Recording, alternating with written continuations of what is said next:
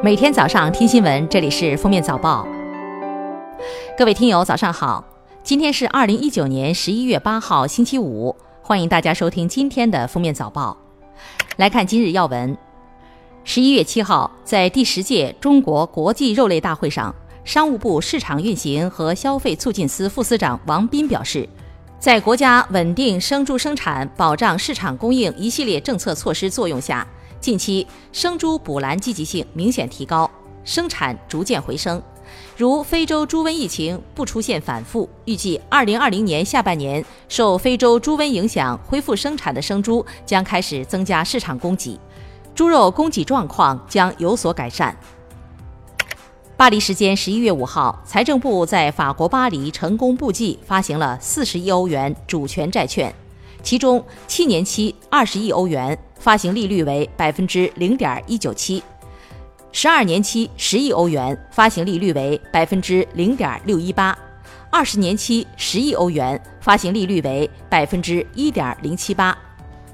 国际投资者踊跃认购，总申购金额超过两百亿欧元，是发行金额的五倍。这是中国政府十五年以来第一次发行欧元主权债券，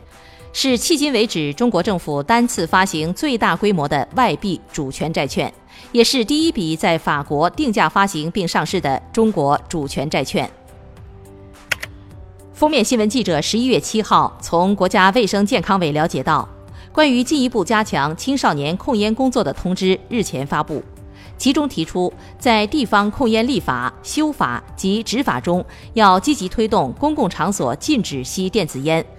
要把做好青少年控烟作为当前控烟工作的重点，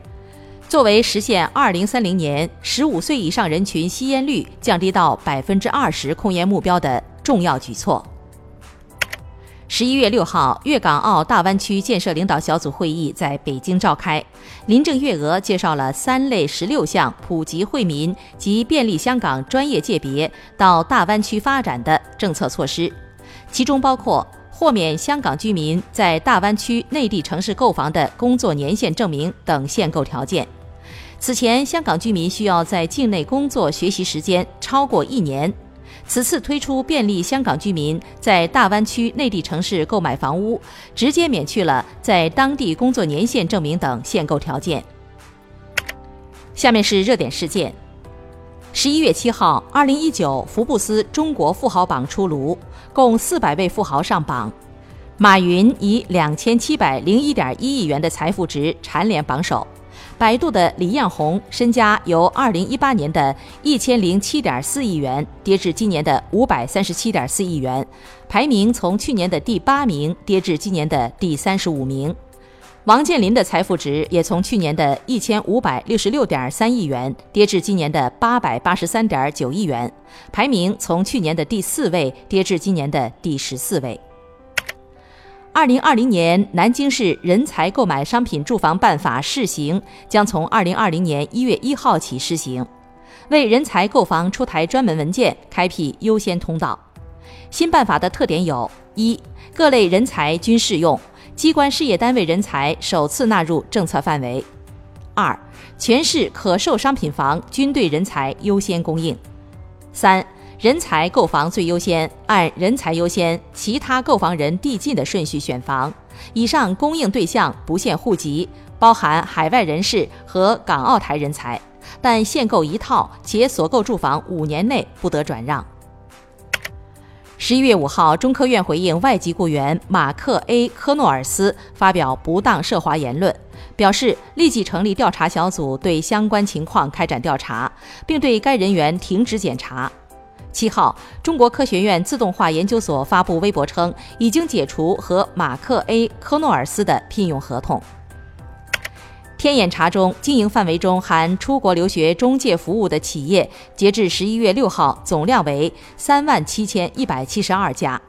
从成立时间来看， 百分之四十九点九 的企业成立时间为一到五年，也就是说，目前市场上留学机构中几乎一半为五年内成立的新公司。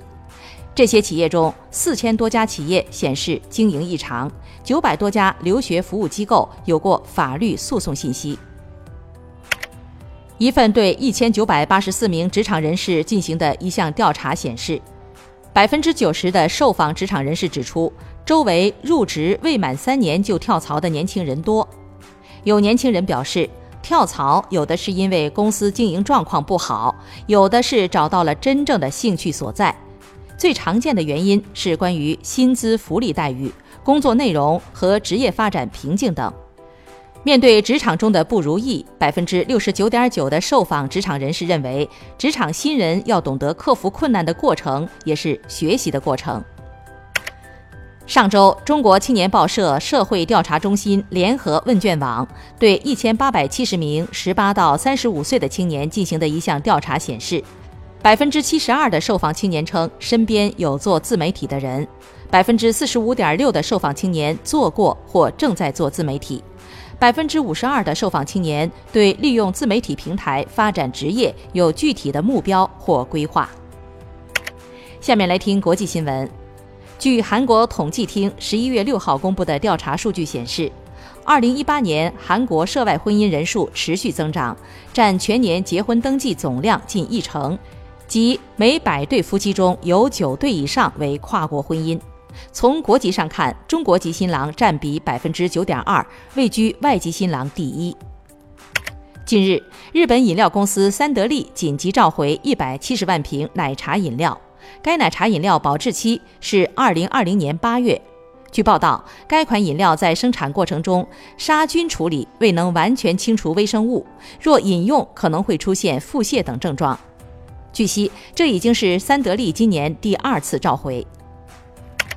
十一月五号，波音公司称 C E O 米伦伯格将放弃今年奖金，并在波音 七三七 M A X 机型复飞之前不接受任何股权奖励。据悉，米伦伯格二零一八年获得年薪两千三百四十万美金，约合 一点六四亿元人民币。印尼狮航和埃航的坠机事故后，米伦伯格因此被推上风口浪尖儿。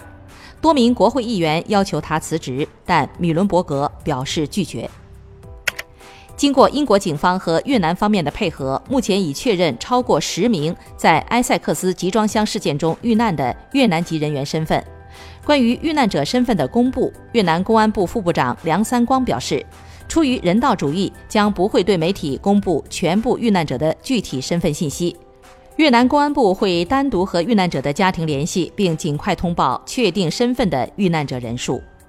感谢收听今天的封面早报，明天再见。本节目由喜马拉雅和封面新闻联合播出。